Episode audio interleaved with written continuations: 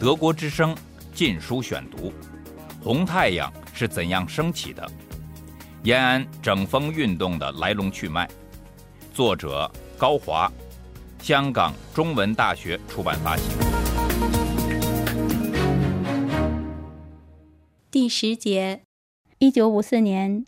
中共福建党组织根据中共中央有关处理历史遗留问题的意见，对在闽西肃反中被错杀的三千七百二十八人予以平反昭雪，并追认为烈士。但在根本问题上，即闽西苏区是否有社党、肃社党是否是冤案，则全部维持一九三一年的结论。直到一九八五年，在毛泽东去世九年后。这个问题才最终得以解决。中共福建省委在大量调查的基础上得出结论：闽西根本没有社会民主党，闽西宿舍党运动不是什么扩大化问题，而纯属历史冤案。一九八五年，原被定为闽西社党首领的傅伯翠也得到平反。赣西南的肃 A、B 团案也是在八十年代。隐去了毛泽东历史责任后，才得以澄清。毋庸置疑，周恩来对于苏区肃反造成严重后果方面，应负有一定的领导责任。但是在肃反问题上，周与毛的态度有着显著的差别。种种迹象表明，周恩来是从推行共产国际反右倾的理念出发而支持苏区肃反。而无任何个人的动机，毛的行为则很难摆脱利用肃反歼灭异己的嫌疑。周恩来正是因为从理念出发，当发生了赣西南肃 A、B 团和富田事变后，在未深入了解实情的情况下，就匆匆发出中央指示信，客观上助长了苏区内已经蔓延的左祸。然而，毛则是极端的肃反运动的始作俑者，是毛发动在前，周支持在后。周恩来在一九三一年八月就已经把重点转到纠正肃反扩大化方面，在进入中央苏区后，用了几乎三个月的时间，才使疯狂运转的肃反机器停了下来。毛则鲜有类似的表现。这是因为苏区肃反问题牵涉面广，涉及到领导人的过失责任等敏感问题。周恩来小心翼翼，既要显出纠偏的决心，又随时做出妥协，尽最大努力来维持党的团结。一九三一年十二月十八日，周恩来目睹了闽西肃反惨祸，从永定赴长汀的途中，致信中共中央。要求中央立即作一有力决议，制止闽西的恶性肃反。周在信中说：“我入苏区虽只三日，但沿途所经，见到闽西解决社党所得恶果非常严重。目前问题已很严重，转变非常困难。”周表示自己决心与此严重问题斗争。一九三二年一月七日。周主持就任苏区中央局书记后的第一次中央局会议，会议通过苏区中央局关于苏区肃反问题工作决议案，严厉批评总前委领导时期在肃 A、B 团问题上滥用刑法，以杀人为儿戏的严重错误，强调纠正肃反工作中的路线错误。在收到周恩来的信后。上海中央于一九三二年一月二十一日就肃反问题给闽粤赣省委发出一封与周意见一致的指示信，责令邓发领导的省委必须深刻检查过去在肃反的问题上所犯的不可宽恕的错误。苏区中央局还在一九三二年二月二十九日致信闽粤赣省委和即将召开的省党代表大会。再次批评闽西在肃反工作中的严重错误。周恩来并派任弼时代表中央局前往长汀，指导在三月初召开的闽粤赣省委第二次代表大会，又派李克农具体负责纠正赣西南、闽西及红一方面军的肃反冤案。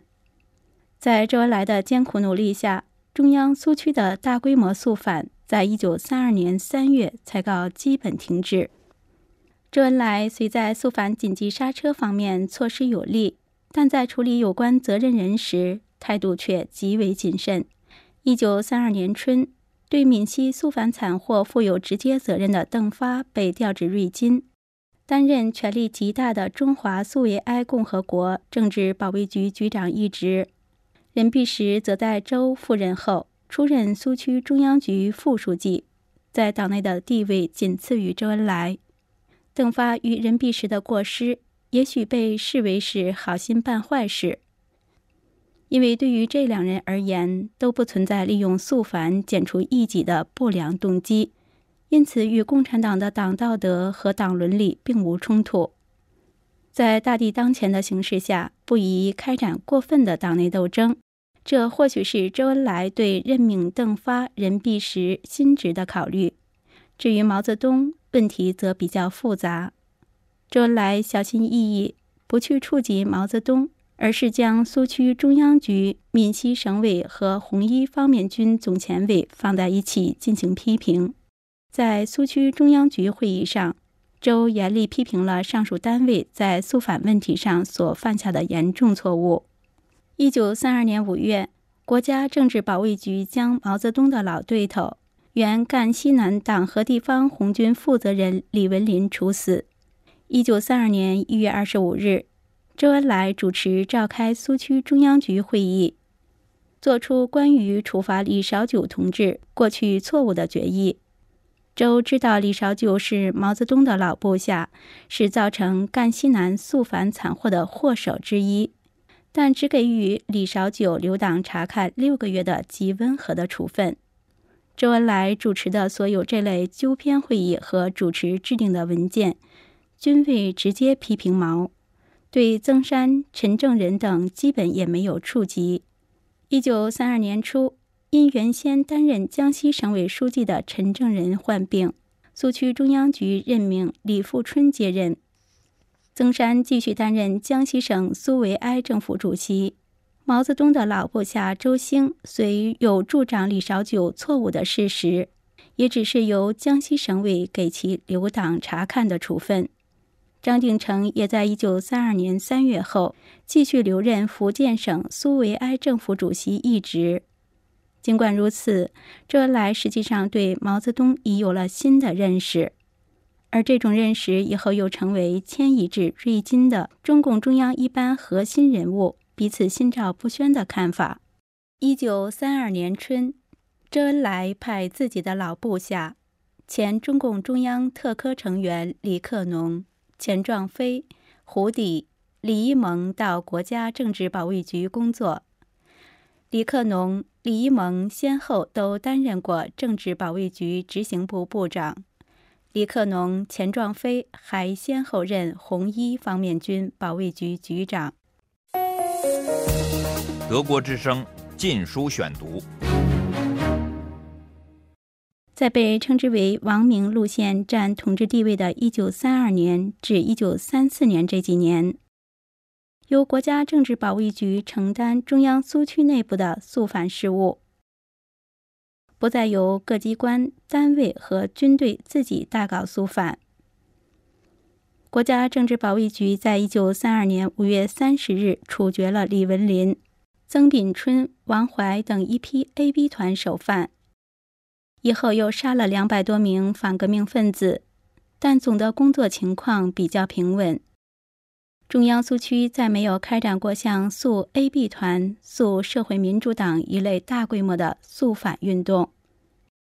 尽管中央苏区大规模肃反在一九三二年后已经基本停止，但是在苏区中央局机关内部仍然时断时续地开展反右倾、反托派的斗争。一九三二年六月后发生在瑞金的工农剧社事件，即是一起典型的事例。一九三二年六月，瑞金红军学校内的一些党员、知识分子发起组织了工农剧社。因在剧社章程中，在总的社会主义革命任务下配合红军目前的伟大胜利几句话，很快被苏区中央局指控为进行托派活动。八月十三日，邓颖超代表中央局主持反托派斗争大会，判定工农剧社偷运托洛茨基的私货，因为所谓社会主义云云。就是否定了中国革命现阶段是资产阶级民权革命，全是托派的说法。邓颖超还说，剧社章程没提农民问题，这也是从托陈取消派的观念出发的。等等，在这天的斗争会上，对工农剧社党团会干事张爱萍等人开展了严厉的批斗。邓颖超指责张爱萍。在反对反革命政治派别脱陈取消派的斗争中，他表现消沉不积极，非但未在党的领导下去深刻认识自己的错误的严重性，去深刻揭发并改正自己的错误，相反的，在会后不久，对中央局将此事通知红军学校政治部表示不满，企图转移斗争的中心。邓颖超还指控张爱萍与有重大嫌疑的人们魏拱之、王观澜接近，并说这是他对托洛茨基主义犯了自由主义错误的根源。在这次批斗会后，少共中央局于八月十七日给张爱萍书面严重警告处分。十二月，苏区中央局宣布开除魏拱之等人的党籍。给左权、张爱萍留党察看一年的处分。所幸张爱萍、王观澜、魏拱之等人犯事的时候已是一九三二年，如果早一年，他们一定会因此命丧黄泉。一九三二年后，中央苏区的肃反已用较缓和的方式进行，但是在鄂豫皖、湘鄂西，类似肃 A、B 团。肃社会民主党的大肃反运动仍继续进行，造成了极为严重的后果。由张国焘领导的鄂豫皖苏区和由夏西贺龙领导的湘鄂西苏区是两个具有高度自主性的战略根据地。天高皇帝远，中共中央对两地的领导必须通过张国焘夏西来实现。而此时的中央并没有威权十足、足以号令四方的皇帝，加之张国焘也是具有某种枭雄气质的领导人，一旦肃反成为其消灭异己、树立自己权威的有力工具，他自不会轻易放弃使用。夏西原是湘省一激进青年学生，全凭杀人树威，才建立起他在湘鄂西的地位。当夏西尝到肃反的甜头，以油柔压变上瘾，非一般手段就可以让其自行终止。鄂豫皖继而在川陕根据地、湘鄂西等地的恶性肃反不能得到有效制止的最终原因，是中共中央在这个问题上的妥协立场。中共中央是在肯定肃反的前提下，提出扩大化及纠偏问题的。因而使张国焘等有机可乘。一九三二年十月后，张国焘率部突出国民党军的包围，从鄂豫皖根据地向川北做大规模战略转移。中央对张国焘更是鞭长莫及。到了一九三三年，中央苏区的军事形势也频频告急，打破国民党军的围剿，成为博古、周恩来等考虑的第一位问题。从而再难关注到对张国焘部及湘鄂西肃反的纠偏。远在莫斯科的王明对苏区肃反问题的复杂性和微妙性一无所知，却从阶级斗争的理念出发，大谈苏区肃 A、B 团斗争所取得的伟大胜利。王明甚至认为，一九三二年后，中央肃反已不如过去那般坚决有力了。批评苏区中央局对于反对反革命组织及其活动的斗争和警惕性有减弱的倾向。如果是在一九三零年至一九三一年，王明的这番话肯定会引起毛泽东的好感。只是现在形势已大变。